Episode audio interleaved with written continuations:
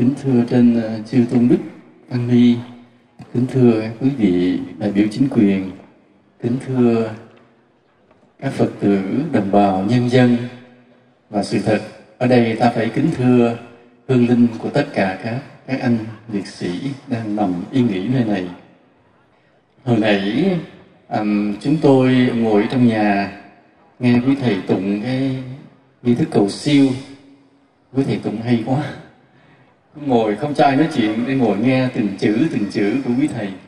Hỏi ra, lại là thượng tọa phó ban trị sự. Ờ, Đích thân tụng sướng với ờ, thầy ờ, thầy tự minh ở đây. Không ngờ sao quý thầy này cũng hay quá nên cứ cảm động đến bây giờ vẫn chưa hết. Tim còn rung á chưa nói được.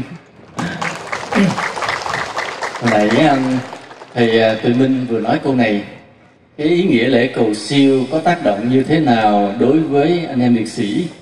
Thật là hay. Thực ra những điều mà chúng ta làm ở đây là điều mà bác hồ đã nhìn thấy hơn 64 năm trước. Rất là kỳ lạ. Hôm trước thì chúng tôi đi ra thái nguyên. Cái à, đến cái cái à, cái địa phương đó thì cán bộ với phật tử, nhân dân cái ân cần mời chúng tôi đến cho bằng được cái đền liệt sĩ nói là sau đó thầy không biết. Nói dạ nơi này là nơi mà bác hồ đã thành lập cái ngày thương binh liệt sĩ 27 tháng 7 năm 1947 cho nên có cái đền thờ đền thờ bác hồ thỉnh thầy đến đó thăm. Thì thật ra chúng tôi cũng chưa có ý niệm gì. Thì cứ theo các vị cán bộ địa phương với phật tử đến đó. Khi đến đó thì thấy đền thờ bác hồ rất là lớn à, cảnh rất là đẹp. Đi quanh ra bên cạnh thì thấy một cái chùa thờ phật một cái nhà đúng là làm cái đền thôi chứ nó chưa phải là một cái chùa. Sát bên cạnh cũng nằm trong khuôn viên đó. Chúng tôi mới hỏi là cái cái đền thờ Phật này có từ bao giờ? Nói nó dạ thưa thầy, có cả trăm năm. Như vậy là có trước khi bác hồ đến đây lập cái ngày thương binh liệt sĩ, phải không ạ? À? nó dạ đúng vậy. Nói vậy rõ ràng, đây là điều bác hồ đã gửi gắm lại một thông điệp cho đời sau mà lúc đó bác chưa nói nên lời được. Nó thông điệp gì? Nó tại sao bác không đến một cái cơ sở của một cái đền thờ nào khác để lập ngày thương binh liệt sĩ? Tại sao bác không đến khu đất trống để lập ngày thương binh liệt sĩ mà lại đến nơi có cái đền thờ phật này để lập ngày thương binh liệt sĩ? Như vậy bác muốn nói điều gì cho thế hệ mai sau? Mà bác hồ không có làm cái gì vô ý bác hồ làm cái gì đều có hữu ý, có cái thâm ý bên trong hết. Như vậy, việc bác hồ đến nơi chỗ có cái đền thờ phật để lập ngày thương binh liệt sĩ là muốn nói điều gì? Hỏi câu đó mọi người bật ngửa ra. Rõ ràng rõ ràng rằng bác hồ đã gửi gắm lại cho đời sau mình là sau này phải đưa anh em liệt sĩ về nương tựa với tâm linh của đạo phật. Đúng không ạ? Có ai cãi không? Có ai cãi được không lúc đó mọi người vỗ tay òa ra, ồ lên là đúng như vậy. Thì như vậy hồi nãy mà thầy Tê Minh vừa nói là chỉ có cái tâm linh Phật giáo để cho ta nương tựa mà xây dựng đất nước này thì đây là điều mà bác Hồ đã thấy trước hơn 64 năm trước. Nhưng mà bác chưa phải lúc nói, bác gửi gắm lại cái thông điệp bí ẩn nơi cái đền thờ ở Thái Nguyên. Và chính vì vậy mà ta phải làm lễ cầu siêu cho anh hùng liệt sĩ. Đó cũng là nội dung mà hôm nay ta nói chuyện với nhau, ý nghĩa cầu siêu cho liệt sĩ. Vì sao ta phải cầu siêu cho liệt sĩ? Thứ nhất, vì đạo Phật đồng hành với dân tộc. Đó là điều thứ nhất. Mà ý nghĩa này thì quý thầy ta đã hiểu rất rõ. Bao nhiêu năm qua, quý Phật tử đã nghe quý thầy mình giải thích rất nhiều. Đạo Phật luôn luôn đồng hành với dân tộc. Đạo Phật có cái đặc biệt là bắt đầu từ Ấn Độ nhưng đến nơi nào đem cái chân lý đó đóng góp cho đất nước đó cho xã hội đó và trở thành tài sản quý giá của dân tộc đó và xây dựng cho đất nước đó chứ đạo phật không đến đất nước này để lấy cái đất nước này đi về theo đạo phật. Không có. Mà đạo phật đến với đất nước này để làm đẹp cho đất nước này và đạo phật trở thành của đất nước này. Đây là đặc biệt. Nên vì vậy mà suốt mấy nghìn năm qua đi qua bao nhiêu biến động thăng trầm của lịch sử thì biết bao nhiêu người đệ tử của Phật cả xuất gia lẫn tại gia đã đổ xương, đổ máu, đổ công sức của mình để mà cùng xây dựng đất nước này. Trong những cuộc chiến tranh vừa qua cũng vậy, cái vai trò của đạo Phật hết sức là là đáng ghi nhận. Rồi khi mà hòa bình thống nhất lập lại thì người đệ tử phật vẫn tiếp tục đóng góp xứng đáng trong cái ý nghĩa mà đạo pháp đồng hành với dân tộc. Mà cụ thể với ý nghĩa tâm linh cứ đến ngày 27 tháng 7 ngày thương binh liệt sĩ thì ở chùa ở các nơi ban trì sự ở các nơi cứ lại đến thăm viếng nghĩa trang liệt sĩ mà tụng cầu siêu cho cho anh em. Thì cái việc cầu siêu á, có nhiều khi nếu ta là không phải là người trong đạo Phật, thì ta không hiểu hết. Ta không hiểu hết là cầu siêu là cái gì. Anh hùng liệt sĩ ờ, tại sao cần phải cầu siêu? Ờ, làm cho ta hơi hoang mang. Nhưng mà ai chưa hiểu thì cứ chưa hiểu. Quý thầy ta cứ tiếp tục làm công việc này là cầu siêu cho hương linh của anh hùng liệt sĩ rồi cái việc làm của quý thầy vậy rất được nhà nước đồng tình. Cho nên nhà nước đã ủng hộ đã khuyến khích à, để cho quý thầy đến cầu siêu ở nghĩa trang liệt sĩ. Mà nhiều khi có khi nhà nước cũng chưa hiểu hết nó là gì. Nhưng mà quý thầy à, nhà nước chỉ hiểu rằng đó là cái tấm lòng của quý thầy của Phật giáo đối với dân tộc đối với anh hùng liệt sĩ mà thôi. Nhưng mà thật ra đây không phải là chuyện hình thức cũng không phải là chuyện mà à, xã giao cũng không phải là cái chuyện mà bày đặt. Thực sự lễ cầu siêu có giá trị rất lớn đối với tâm linh của anh hùng liệt sĩ. Thực sự là như vậy. Cho nên là quý thầy ta đã tổ chức những buổi lễ cầu siêu rất là cảm động rất là cảm động. Tuy nhiên về cái nghi thức thì nơi này khác nơi kia khác chưa có thống nhất lắm. Nhưng mà lần lần có lẽ là ta sẽ tìm ra tiếng nói chung. Nên ý nghĩa thứ nhất, lý do thứ nhất để ta phải làm lễ cầu siêu cho anh hùng liệt sĩ là bởi vì đạo pháp đồng hành với dân tộc. Ý nghĩa thứ hai mà ta phải cầu siêu cho anh hùng liệt sĩ là bởi vì lòng biết ơn. Như điều này thì ta đã nói rất nhiều, cho nên ta không lặp lại nhiều nữa. Chỉ hiểu rằng một điều là để có một đất nước hòa bình, thống nhất, độc lập từng bước đi lên như thế này thì rõ ràng ta đã đi qua nhiều cuộc chiến tranh đẫm máu. Tốn không biết bao nhiêu là mồ hôi công sức của những người chiến sĩ, có những người còn sống để tiếp tục đóng góp vào đất nước này, nhưng có rất nhiều người đã nằm xuống. Tất cả đều là có công đối với đất nước này để cho ngày hôm nay chúng ta được sống trong thanh bình, trong hạnh phúc.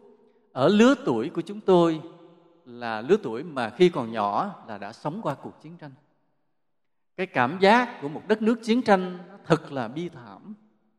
À, lúc đó cái tiếng súng nổ cứ vọng về trong đêm nay cứ nghe người này chết mai nghe người kia chết rồi cái thấy những xe chở xác rồi những hung tin báo tử thế này thế kia là cứ đều đều và thấy mình hãy mình lớn lên chút nữa rồi cũng có thể cũng phải bước vào cuộc chiến tranh và cũng có thể phải nằm xuống, nghĩa là tương lai không có, đất nước mờ mịt.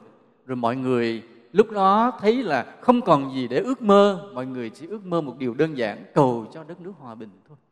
Cứ nói câu, thôi, miễn sao cho hòa bình, ăn rau, ăn cháo cũng được. Mà đúng thiệt, hòa bình xong đúng ăn rau, ăn cháo thiệt. Nhưng mà sao không sao?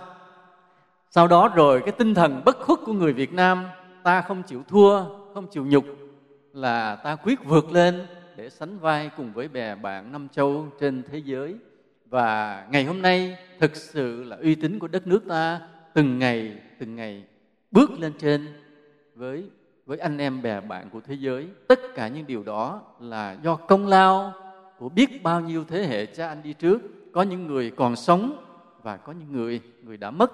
Có những người đã mất trong cái thời bình nhưng mà rất nhiều người đã ngã xuống trong chiến tranh, trong bom đạn, máu đổ đầu rơi, xương, thịt vùi một nơi nào mà đến bây giờ cũng không tìm thấy được.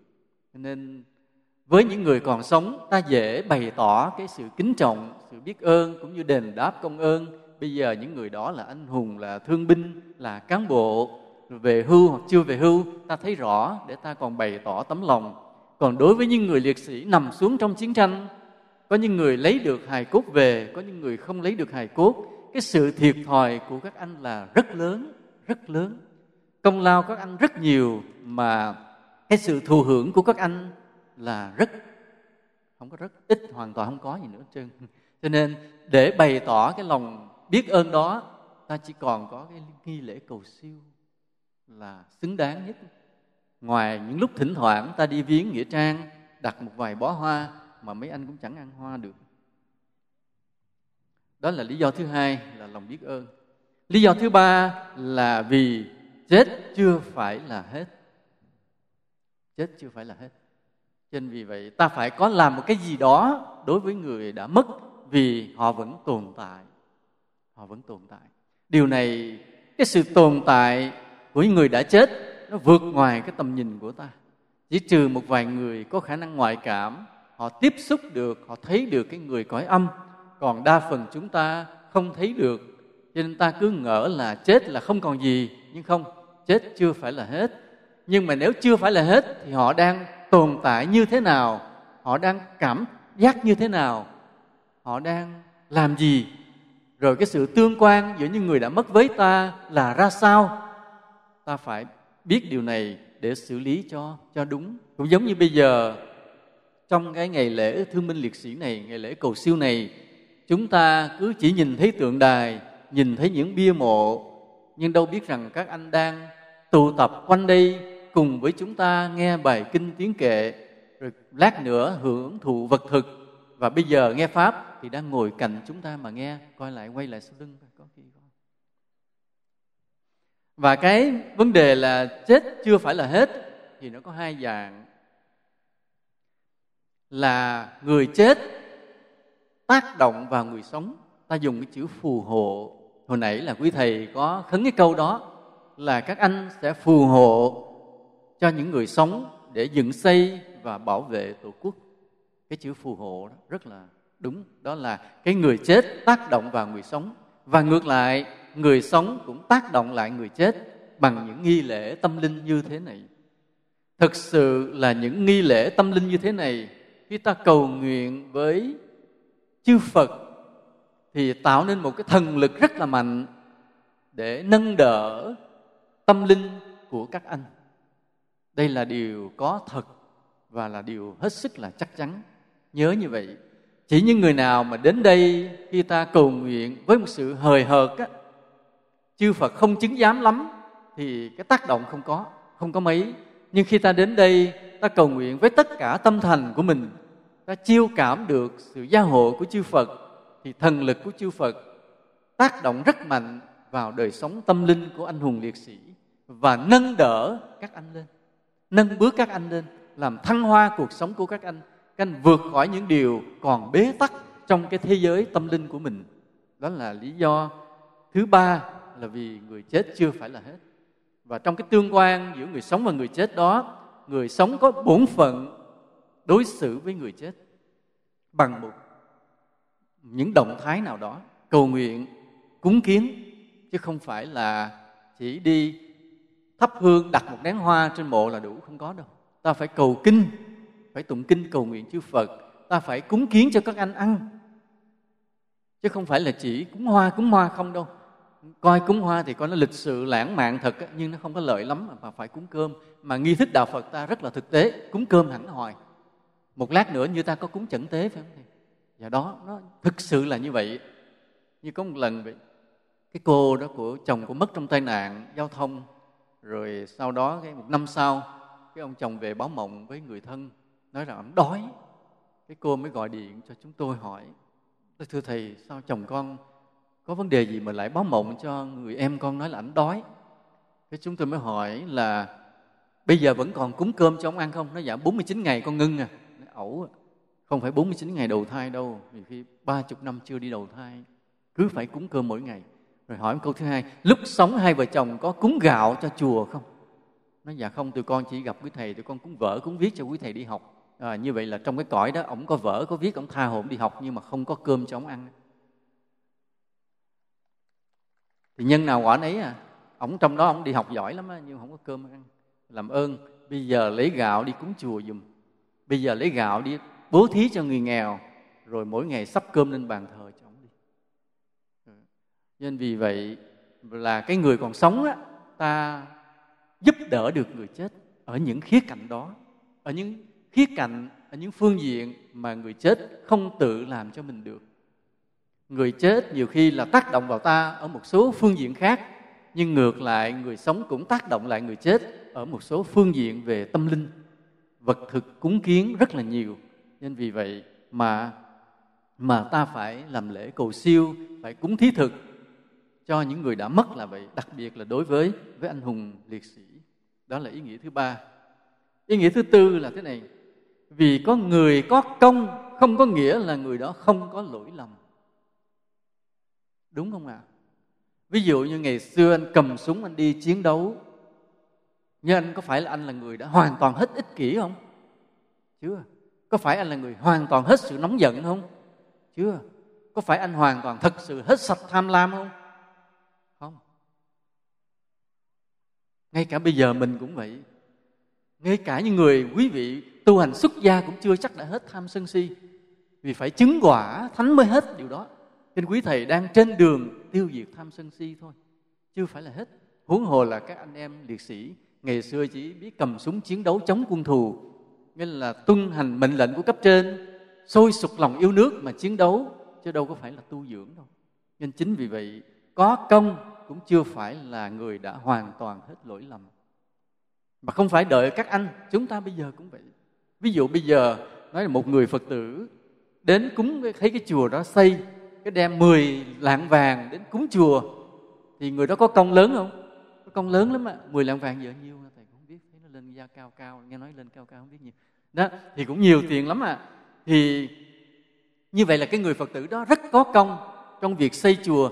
Nhưng đâu phải là người phật tử đó đã hết lỗi lầm. Đâu phải là người đó đã hết tham lam, kiêu mạn, hơn thua, ích kỷ, ganh tị đâu. Vẫn còn.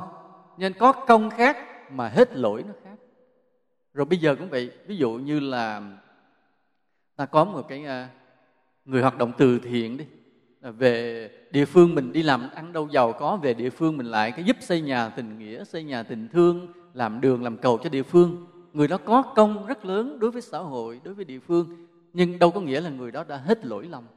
Đâu phải là người đó là là không có vợ bé, đâu phải người đó không có bồ nhí, đâu phải là người đó là không uống rượu, không hút thuốc, phải không? Nghĩa là có công là một chuyện, mà lỗi lầm là một chuyện khác. Thì các anh liệt sĩ cũng vậy. Ngày xưa, các anh còn trẻ người, non dạ. Vì thời đó mà ngã xuống giữa chừng, thì ít anh nào lớn tuổi lắm. Cũng chỉ ba mấy, hai mấy, ba mấy, bốn mấy là đã ngã xuống rồi. Dạ.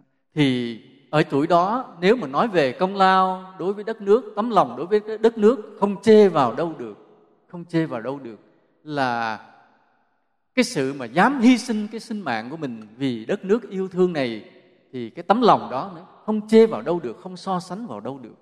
Nhưng không có nghĩa là các anh đã sạch trơn mọi lỗi lầm như một ông thánh. Nên vì vậy là ta vẫn phải cần có những buổi lễ như thế này, cầu kinh như thế này, tụng sám như thế này để hòa chung cái tấm lòng tu hành với các anh để các anh được cơ hội mà lắng nghe câu kinh tiếng kệ trong Phật pháp mà thấy được cái con đường mà khai mở tâm linh, dọn dẹp lỗi lầm để vượt lên trên ở một tầng bậc cao hơn trong cái đời sống tâm linh này. Cho nên những buổi cầu kinh, câu kinh tiếng kệ thế này rất là có lợi cho người sống lẫn người chết.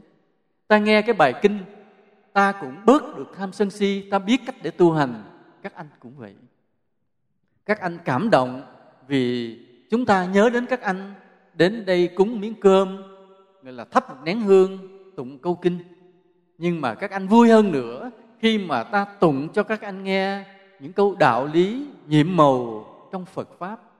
Vì sao vậy? Vì các anh cũng rất có trí tuệ và hiểu tâm linh hơn ta. Người trong cõi chết, họ hiểu về tâm linh hơn ta. Cho nên, ví dụ ta nghe một bài kinh vừa rồi, ta hiểu một nhưng mà các anh ở trong cõi chết, các anh nghe bài kinh vừa rồi, các anh hiểu gấp ba, gấp bốn lần hơn ta. Cho nên các anh thấm hơn, cảm xúc hơn và dễ tu hơn ta nữa. Nhưng mà có ta tụng, rồi các anh sẽ sẽ lắng nghe.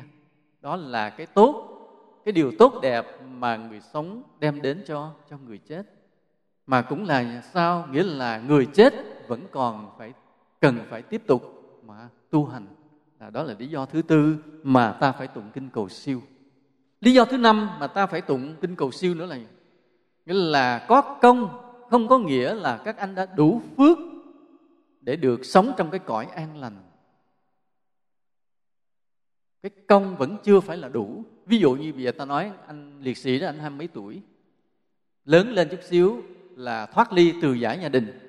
Cha mẹ mình chưa hề báo hiếu, ha. Cái nhà dột chưa hề sửa. Làng xóm để đường xá hư cũng không đắp lại được. Nhưng mà theo tiếng gọi của đồng đội là xin cha mẹ mình thoát ly, nên cầm súng chiến đấu.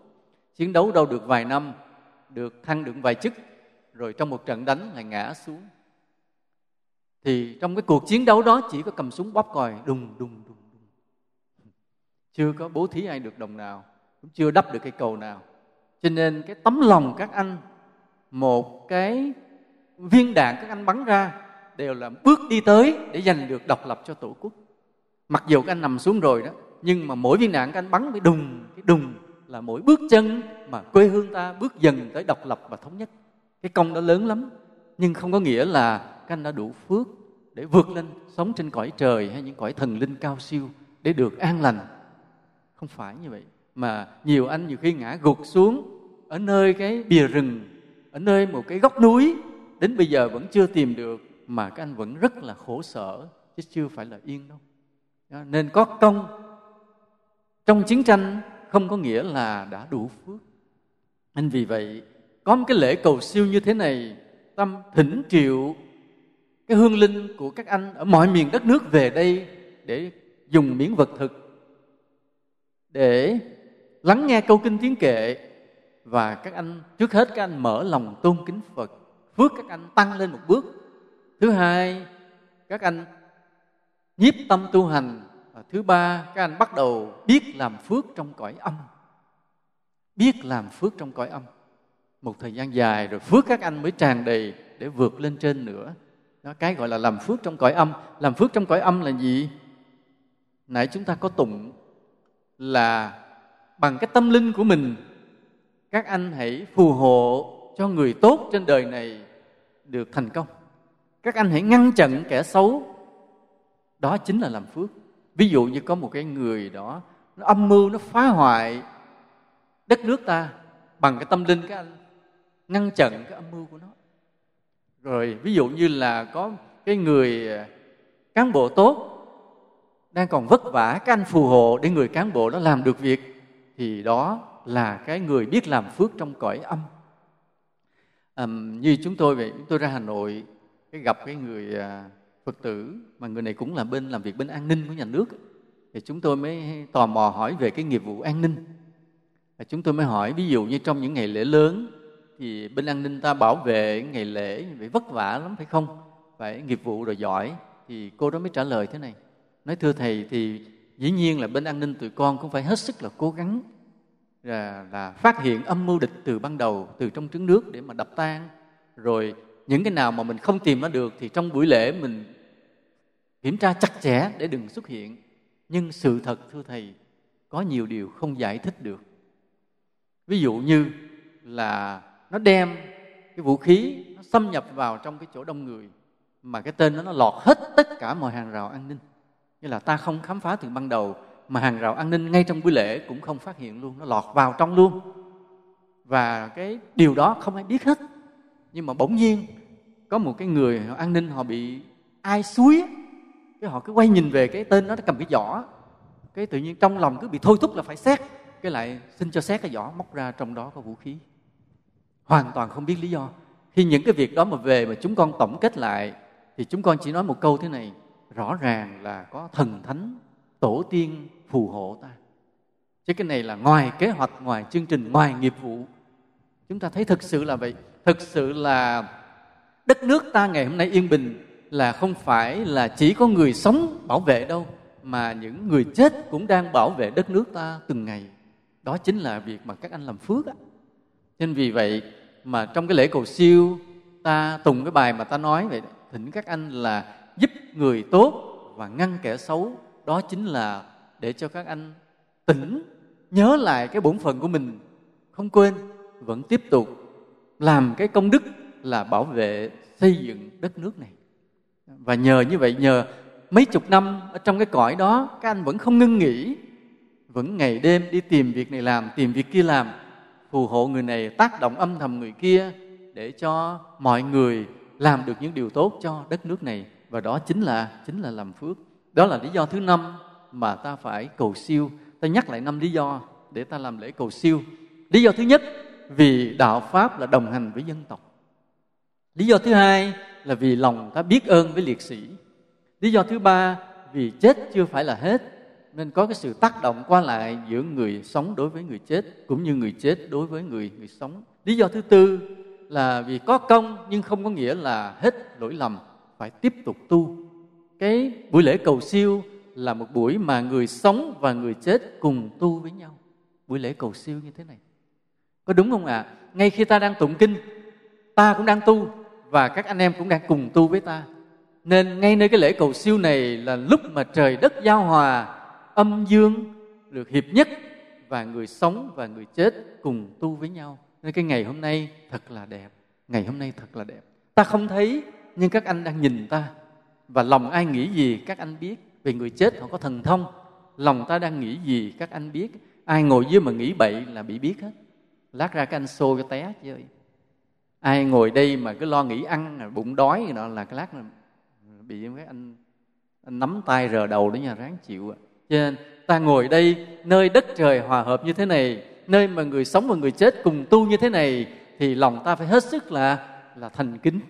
Hết sức là chí thành đó, tưởng nhớ tới các anh tưởng nhớ tới tam bảo vì, vì ta cùng với các anh đang đang tu trong giờ phút thiêng liêng này đó.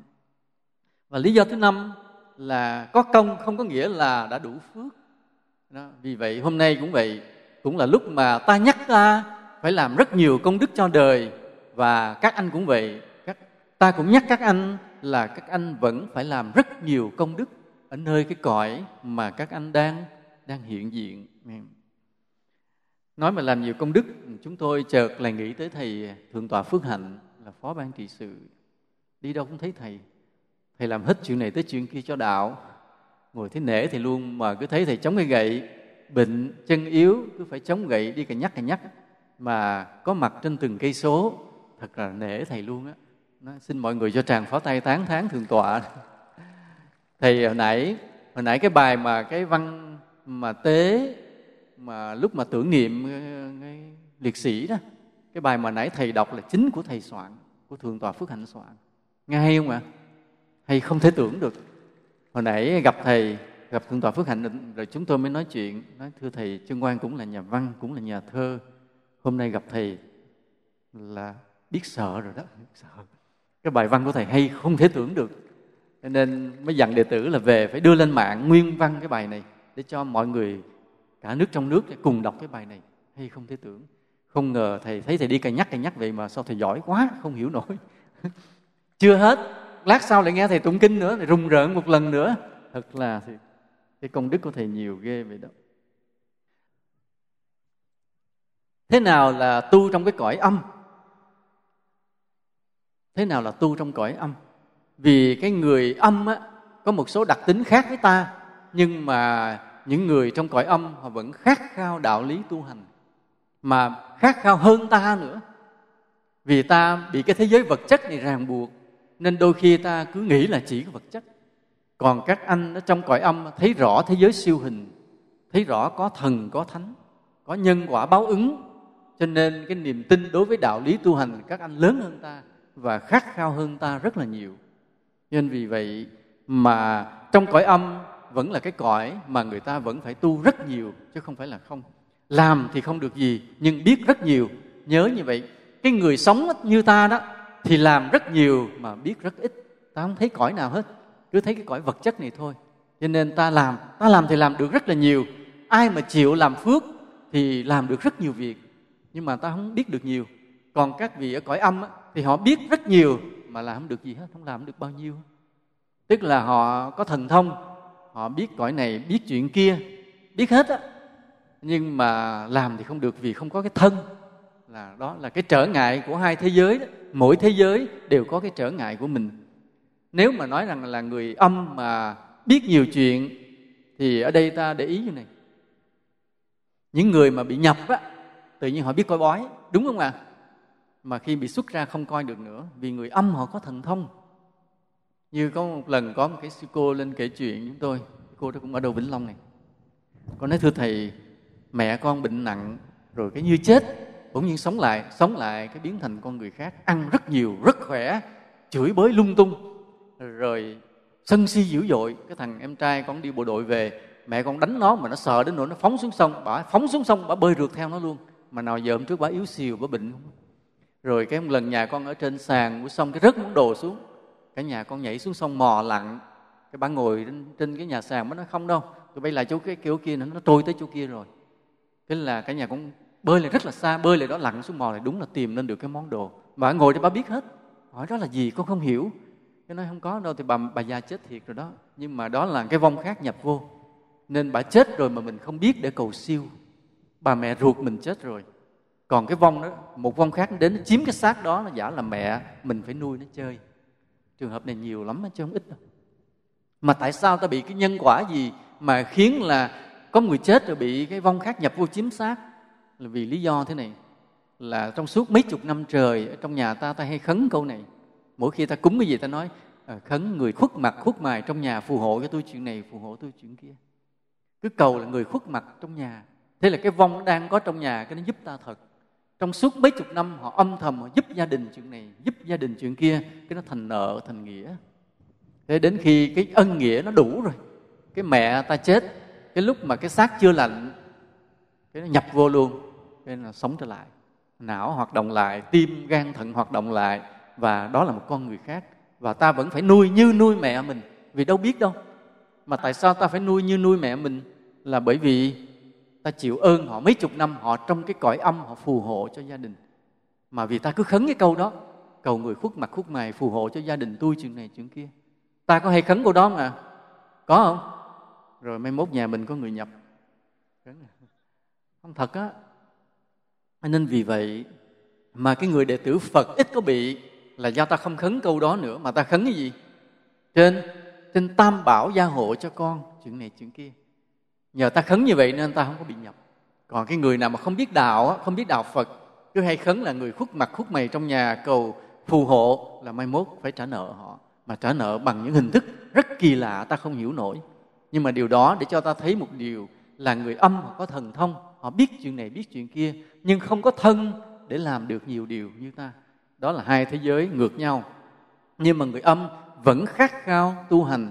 Nên thì do đó mà ví dụ như à, huynh đệ bạn đạo phật tử cũng vậy.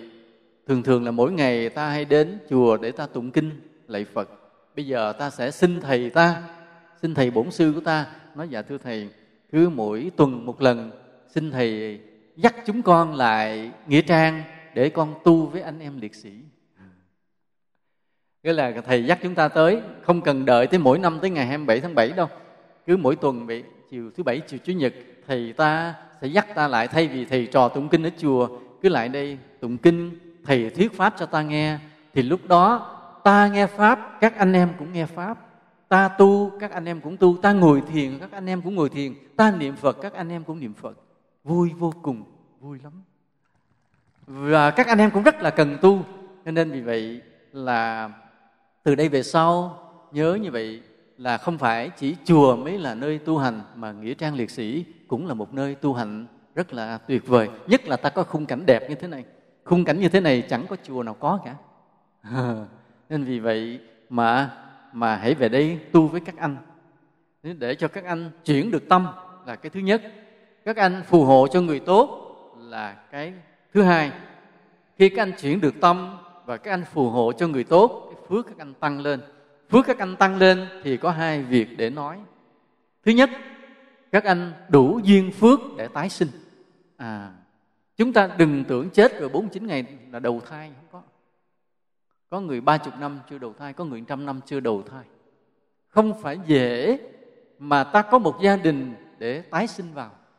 Vì sao vậy? Ta thấy mẹ cha nuôi con cực khổ không ạ? Cực không? Quá cực chính vì mẹ cha nuôi con quá cực khổ mà ta không biết bao nhiêu bài thơ, bao nhiêu bài nhạc, bao nhiêu tác phẩm ca ngợi tấm lòng của cha, của mẹ. Vì quá cực á. Nhất là đẻ đứa con mà ba năm đầu nó bệnh lên, bệnh xuống. Qua khỏi ba năm bắt đầu nó mới từ có sức đề kháng, nó bớt bệnh. Thì nói có đúng không kìa cái này thầy cũng nghe người ta nói nhưng thầy cũng không biết nữa. Nghe nói. Thì như vậy, muốn đầu thai vào một cái gia đình nào á thì giữa ta với cái cha mẹ trong đó phải có duyên nợ với nhau để cho người cha người mẹ đó rất yêu thương ta để ta làm con. Mà ví dụ như cái duyên nợ không đủ, ta không thể vào nhà đó đầu thai được. Ta không thể vào đó đầu thai được. Nên phải có duyên có nợ rất dày mới đầu thai được. Nên vì vậy có nhiều người chết chờ cả 200 năm chưa có ai cho mình vô làm con. Cứ vất va vất vưởng. Mà nếu khi đói khổ quá, muốn có cái thân vật chất thì chui đại vào bụng chó, bụng heo, bụng bò. Chứ không ra được con người, không ra được con người. Thì chịu à là một cứ vất vả vưởng đó. Hai, muốn đầu thai, vô bụng súc sinh. Vậy thôi, muốn chọn nào đó chọn, tùy chọn. Còn chỉ có những người đủ phước mới có một gia đình đầm ấm để mình đầu thai vào. Cha mẹ cực khổ nuôi nấng dạy dỗ cho mình, lớn lên làm người. Không phải dễ đâu. Nên tất cả chúng ta ngồi đây, còn sống đến giờ này được bao nhiêu ân nghĩa của cha mẹ, rồi mình lớn lên làm người là phước nhiều lắm, không phải dễ đâu. Cho nên vậy các anh liệt sĩ cũng vậy, không phải anh nào cũng chết rồi bao nhiêu năm cái đi đầu thai hết đâu. Còn rất nhiều anh liệt sĩ chưa đủ duyên đi đầu thai. Anh vì vậy, trong cái cõi đó, khi mà các anh à, biết tu tập, các anh làm phước phước các anh đủ đầy rồi, tự nhiên có gia đình để nhận mình vào. Tự nhiên khiến có cái gia đình nhận mình vào, mình sinh ra được làm người được nuôi dạy tử tế. Đó là cái kết quả thứ nhất. Cái kết quả thứ hai là có khi các anh không tái sinh làm người mà sinh lên luôn cõi trời luôn. Nghĩa là ở ngang cái cõi âm này đang lẫn quẩn ở đây đủ duyên phước rồi, lên luôn cõi trời luôn. Đó là cái kết quả thứ hai. Hôm trước, cách đây mấy ngày, bộ ngoại giao có ông thứ trưởng là nguyễn thanh sơn, ông mới vào đồng nai, ông tổ chức cái lễ cầu siêu cho anh em liệt sĩ mà anh nghe nói rằng cái trận long khánh đánh rất ác liệt, nhiều người chết. Nên anh à, đề nghị là tổ chức rước hết linh vị của anh em liệt sĩ long khánh đưa về nghĩa trang ở biên hòa, rồi làm lễ cầu siêu ở đó, nhờ giáo hội phật giáo làm lễ trong ba ngày. Thì anh à, viết bức thư của bộ ngoại giao mời chúng tôi. Chúng tôi cũng tham dự. Thầy khấn, hãy về đây.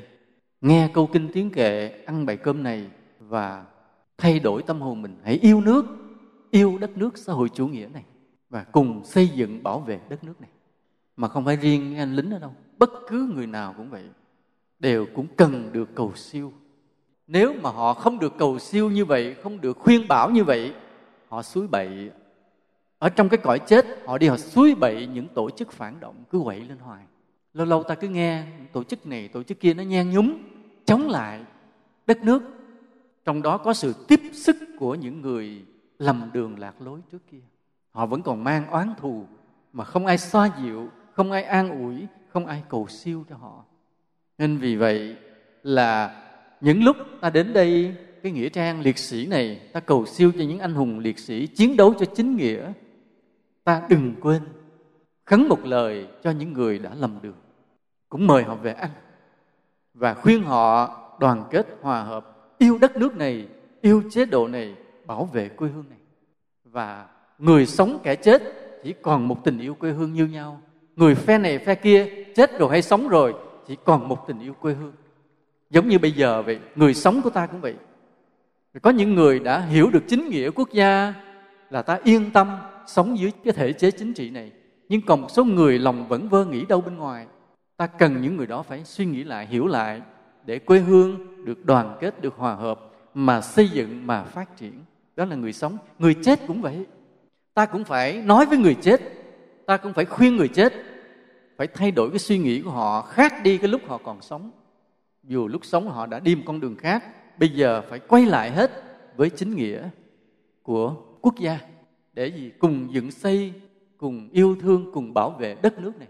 Vì đất nước mà nếu chia ra hai ba phe, hai ba lòng rồi, đất nước sẽ sẽ suy yếu.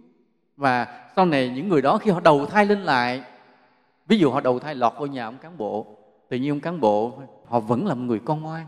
Còn nếu ta không cầu siêu, tới ngày nào họ đủ duyên, họ đầu thai đại vô nhà ông cán bộ, ông cán bộ thì đấu tranh vì kháng chiến độc lập cho quốc gia để lên con, mang tư tưởng phản động, chết. Cho nên người chết rồi cũng cần được khuyên bảo, cũng cần được cầu siêu.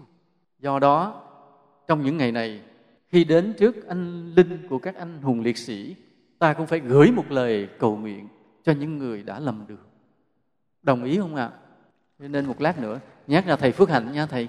Thầy cũng khấn dùm cho anh em bên kia một lời. Mời các anh em về ăn chung luôn. Đó, vậy. Để ta tránh được cái oan trái mà chia cắt đất nước ta đã quá nhiều đời.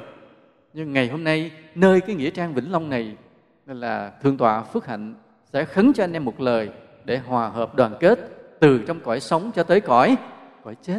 Đất nước ta mãi mãi là hòa hợp mãi mãi là đoàn kết, mãi mãi là yêu thương nha. Qua một cuộc chiến tranh khốc liệt thì ta thấy thế này. Người đã mất thì thành liệt sĩ. Nhiều quốc gia khác rồi thôi, bỏ. Nhưng mà Việt Nam ta thì quy tập hài cốt lại, xây nghĩa trang, xây đài liệt sĩ và có cái ngày 27 tháng 7 để để tưởng niệm. Người bị thương thì làm thương binh, hưởng chính sách còn có những người sống và có khả năng thì quản lý đất nước lên làm cán bộ lớn và hưởng vinh quang. Thì thôi, mỗi người có cái duyên phước. Nhưng mà người sống, ta phải biết và làm cái điều để đền đáp. Tưởng nhớ là một đạo đức, biết ơn là một đạo đức nhưng mà mà không đủ. Vì còn một thế giới tâm linh mà ta chưa biết rõ, nhưng nhờ Phật pháp ta đã biết và ta phải làm một cái gì đó để đền đáp với với các anh. Đây là những điều mà ta cầu cho các anh. Ta biết ơn các anh, ta yêu quý các anh. Ta cầu nguyện với các anh, nhưng ta mong cho các anh, thứ nhất, các anh phải biết lễ kính phật, vì lễ kính phật là công đức đầu tiên. Mong cho các anh gì tiếp tục bảo vệ đất nước này. Ta mong cho các anh hỗ trợ người tốt, ngăn chặn kẻ xấu. Ta mong cho các anh biết tu tập thiền định trong cõi chết. Và ta mong cho các anh một điều nữa là không chấp công.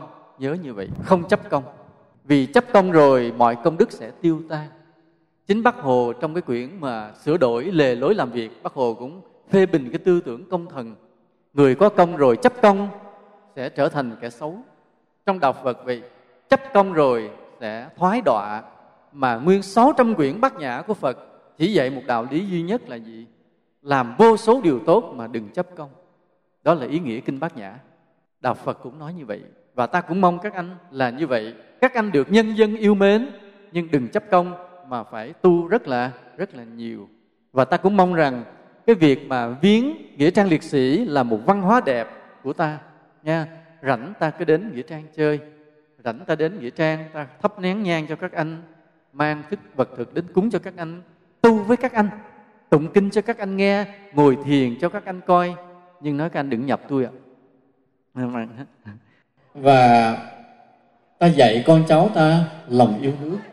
Mỗi khi ta dắt cả nhà ta ta đến thăm nghĩa trang liệt sĩ, là ta chỉ cho các con ta những nấm mồ.